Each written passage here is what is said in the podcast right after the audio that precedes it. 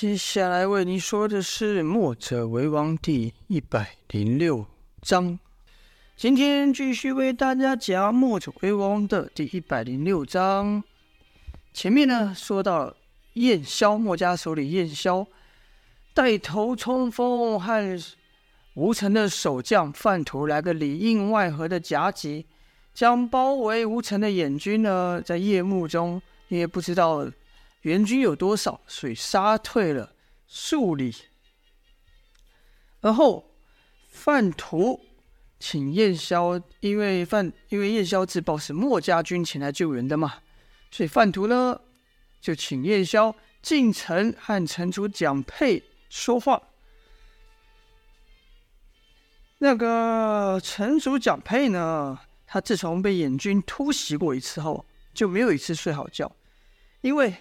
燕军那日的突击队杀进城来的时候呢，他正坐在马上，和他的小妾玩儿。还记得那时候，他想要帮他的小妾来点情趣，矮声调情的时候，突然间混乱混一阵混乱找茬之声响起，哀嚎啊、尖叫等等的，从从从他的这个车厢外传来。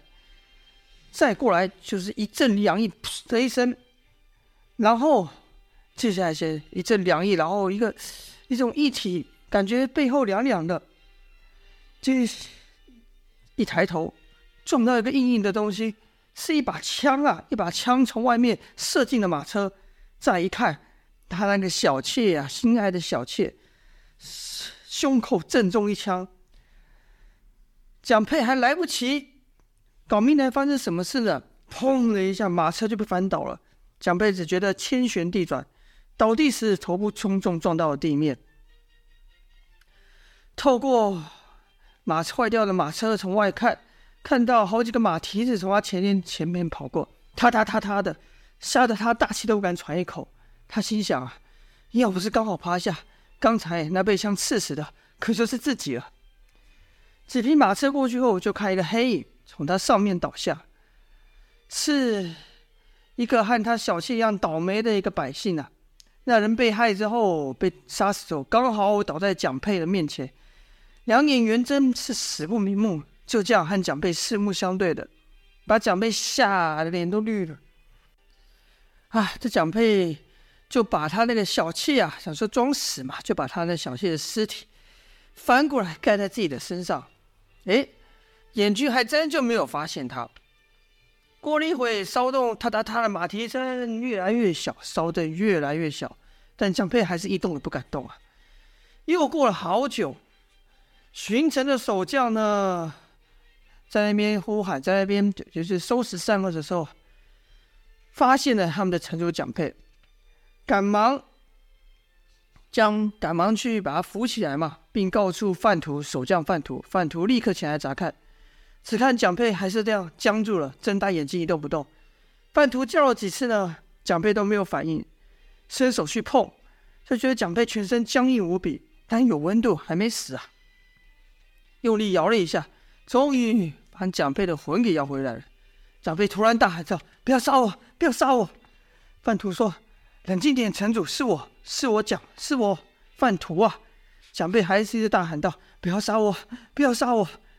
喊了一会后，发现眼前这人并不是敌人，而且也没有伤害自己的意思，这才定睛一看，哦，是范图啊！蒋佩赶忙抱住了他，说：“杀人了，杀人了！发生什么事了？”范图说：“都怪小人守备不周。”一边说一边把蒋佩扶起来。这一扶啊，才发现蒋佩的背后啊，好大一个伤口，正流着血呢。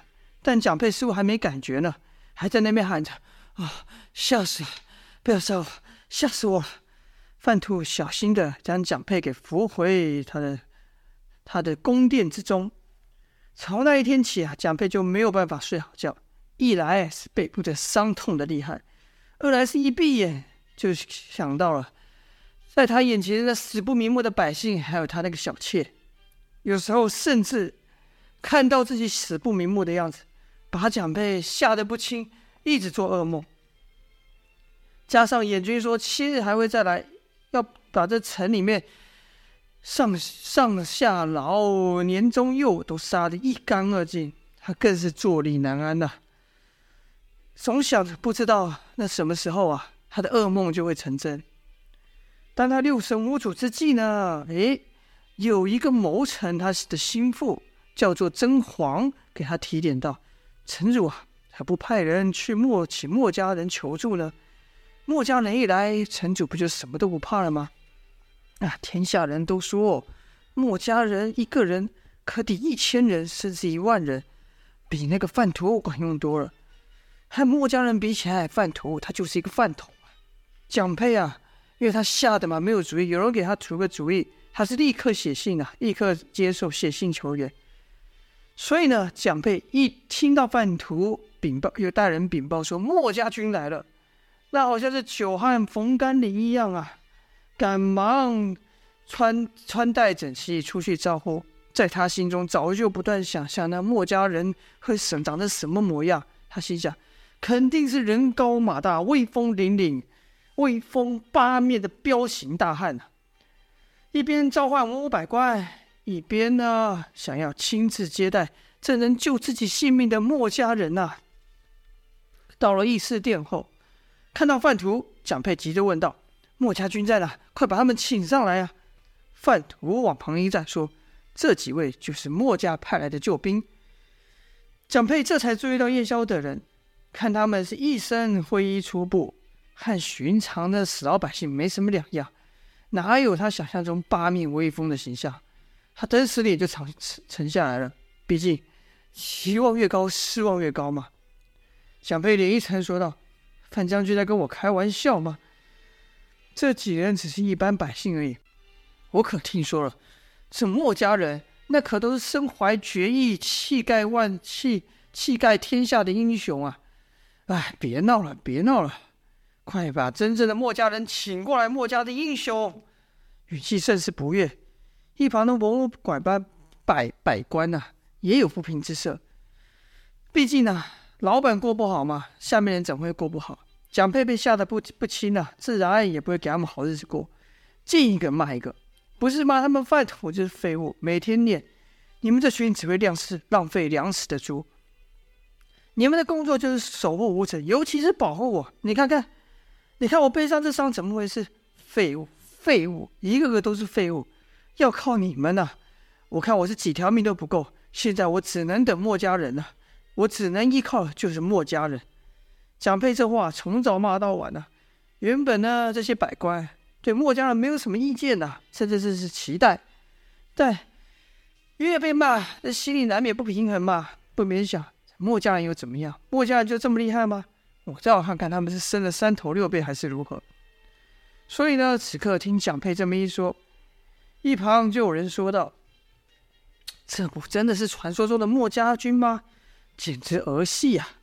是啊，是啊，那两个小孩就不用说了，怎么还有女人呢？女人能打仗吗？这不是拿我们的生命开玩笑吗？范图大声的说道，丁又把音量稍微提高了，他也不敢太大声，毕竟。这是老板的办公室嘛？说道：“这几位是大名鼎鼎的夜宵，胡安、王离、汝安。”还没话说完呢，就有人插口道：“还都什么人啊？听都没听过。”范图赶忙说：“这些都是墨家的英雄，名字确实是响动天下。他们曾经……”这话还没说完呢，又被打断。蒋佩说道：“耳闻，耳闻，你怎么就没耳闻到燕军会来犯我城池？”要是听你的耳闻，我这条命早就没了。那个叫甄黄啊，这是之前给蒋佩出馊主意，兵出主意的，请蒋佩派墨家军前来的那个家伙说道：“目下燕军虽然不知何故撤退，但几日后必定再来。我们城主是日夜期盼墨家人前来相助我们于水火之中，可墨家却只派了这小猫两三只来，简直是没把我家城主放在眼里。”没有把百姓置于不，等于把百姓置于不顾啊！这是那倡导兼爱非攻、守城保护百姓的墨家人吗？你有没有搞错了？范图，范将军，范图说：“那燕军可不是无故撤退啊，正是这几位英雄从后方发起进攻，将他们给杀退了。”长辈突然歇斯底里的大喊道：“够了，够了，够了！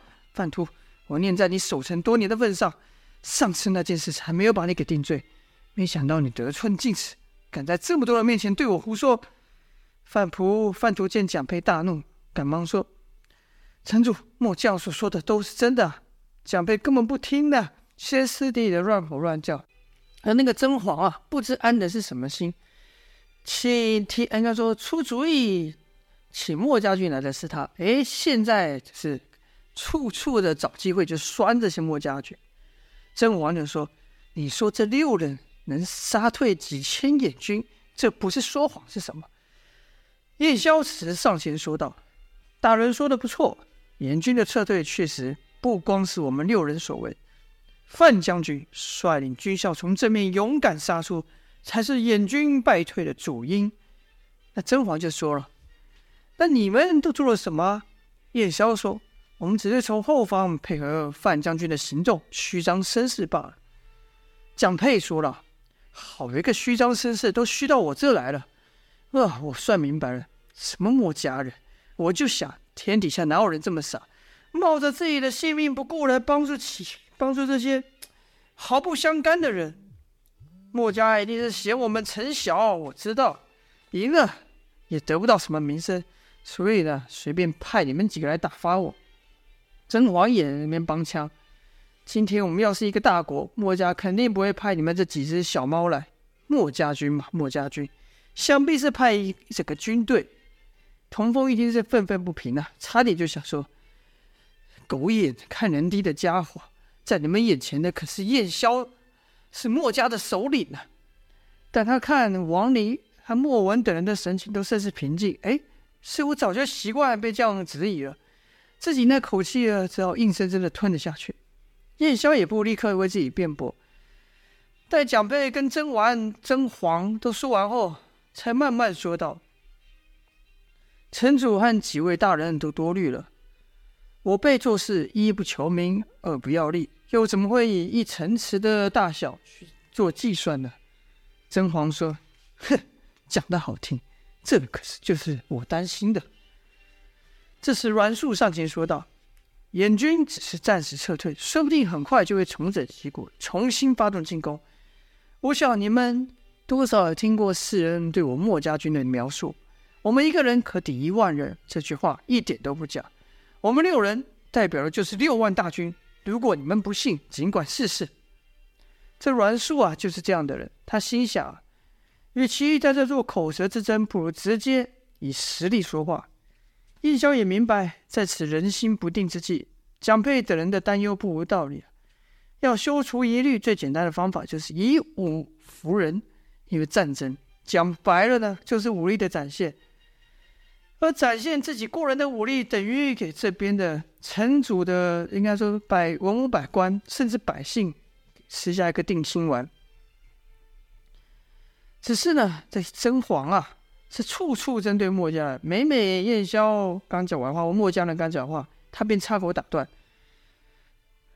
听栾树一说，一直焦急来回走动的蒋佩，哎，停下来了，说道。这倒是个好方法啊！你说说是怎么个比试？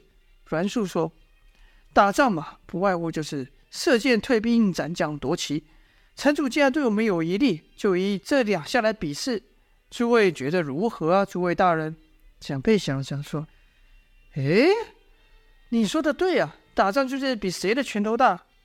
好像如果你们真如传闻一样的话，一人抵一万人，那我就有救了。好，好，好。”来，怎么个比法？你赶快说。说完，蒋佩就看向范图，毕竟他是灵武官的头嘛，城里的军校都是他训练的。哪知呢，不等范图回话，甄嬛先讲到了。刚才那女人不是说了吗？射箭、退兵、斩将、夺旗嘛，那就比比射箭跟武艺吧。一人抵万人是吗？城主，我提个议，他们必须派那两个人上场。甄嬛指的是。童风跟莫文呐、因为在他在甄嬛的眼中，这两个好看起来好对付一点。莫文自己是无所谓，但他想到童风还不真正的算是墨家人，怎么可以把童风也算进来呢？刚想替童风说两句，哎，童风这时也看他，莫文就看童风的眼神没有一丝的退却，还对他点了点头，表示童风自己并不害怕。莫文只好作罢。范图呢，则觉得这提议有点侮辱人了。好歹他的手下个个都是个出身，你说沙场征伐的汉子，怎么能和两个小子比试呢？便说找两个人比，找这两个人比，就算胜了，我们也胜之不武。甄皇则说：“范将军，你这样想就出大错特错。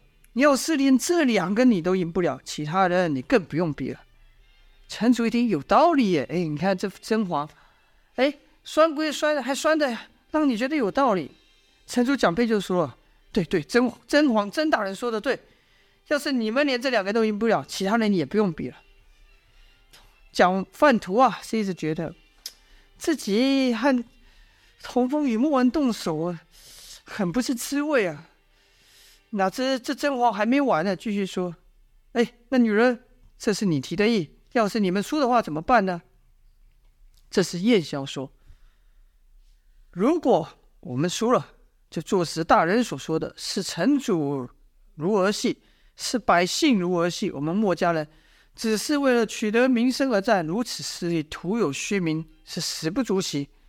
我们愿意任凭你们处置。”哇，这话说得重啊！蒋佩听了之后，哎，这心里。就不再像之前那么轻视他们，反问道：“那如果你们赢了呢？”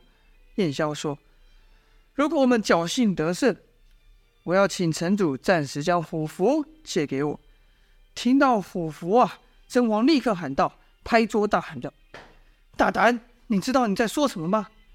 燕萧此话一出，范图也觉得不妥，毕竟这虎图啊，象征统领三军的权力啊。当然，他已经没有三军了。就是军队的权力，要是燕萧拿了会有另有想法怎么办？虽说墨家啊做事正派，但这种事可不是拿来做赌注啊。蒋佩也也说：“虎符，你要我这东西做什么？”这时燕萧又往前站了一站，大声的朗声说道：“我说实话，我们与你们素不相识啊。”你们是死是活，与我们一点关系也没有。这时，蒋佩就紧张：“哎哎哎，你怎么说这句话？墨家不是以救世救人为使命吗？你你怎么能说这样的话呢？”他会如此紧张，因为他知道燕萧说的是事实啊。要他像燕萧这样去救这个与他不相干的人，绝无可能。他还真担心啊，墨家人就此转身走人呢。哪知燕萧续道：“但我们既然来了。”我们站在这，就表示我们愿意和这城同存亡。城战，我们就战；城没了，我们也会随之丧命。听燕萧这一说，蒋佩才稍微放下心，说道：“嘿，你们本来就该如此，你们墨家人本来就该如此。”燕萧继续说：“可守城不是儿戏，战争从来都不是凭个人武力能赢得胜利的。一场战争要赢，靠的是军民同心。”靠的是城主对将领的信任，靠的是全体士兵对号令的遵从。此间绝不容许有半点犹豫。我赌上我们的性命，换的不是城主的权利，而是希望能为吴城争取赢得胜利的机会。为的是保护城主和几位大人的身家性命，为的是这城里许多百姓不至于成为战争下的牺牲者。燕萧这句话说的毫无私心。即便那甄黄也挑不出半点毛病，所以无法回嘴啊。蒋佩听完后拍起手来啊，然后说道：“说的不错，说的不错，但你要的可是我手里的虎符啊。”燕萧说：“君无戏言，我愿意向我们也愿立下军令状。军令状那可不得了啊！”范图赶忙说：“你们可想清楚了。”一旦立了军军令状，这两个小子输了，你们六的可都得人头落地呀、啊！燕萧是朗声大笑说道：“如果我们六条命能换得这城里百姓们的平安，那有什么好犹豫的？拿纸笔来。”而后范不是范图了，燕萧就立刻立下了军令状。之后呢，本章就到此结束。之后会怎么样发展呢？还请各位继续收听《墨者为王》，谢谢各位的支持啊！请继续帮小弟支持、分享、订阅，非常感谢。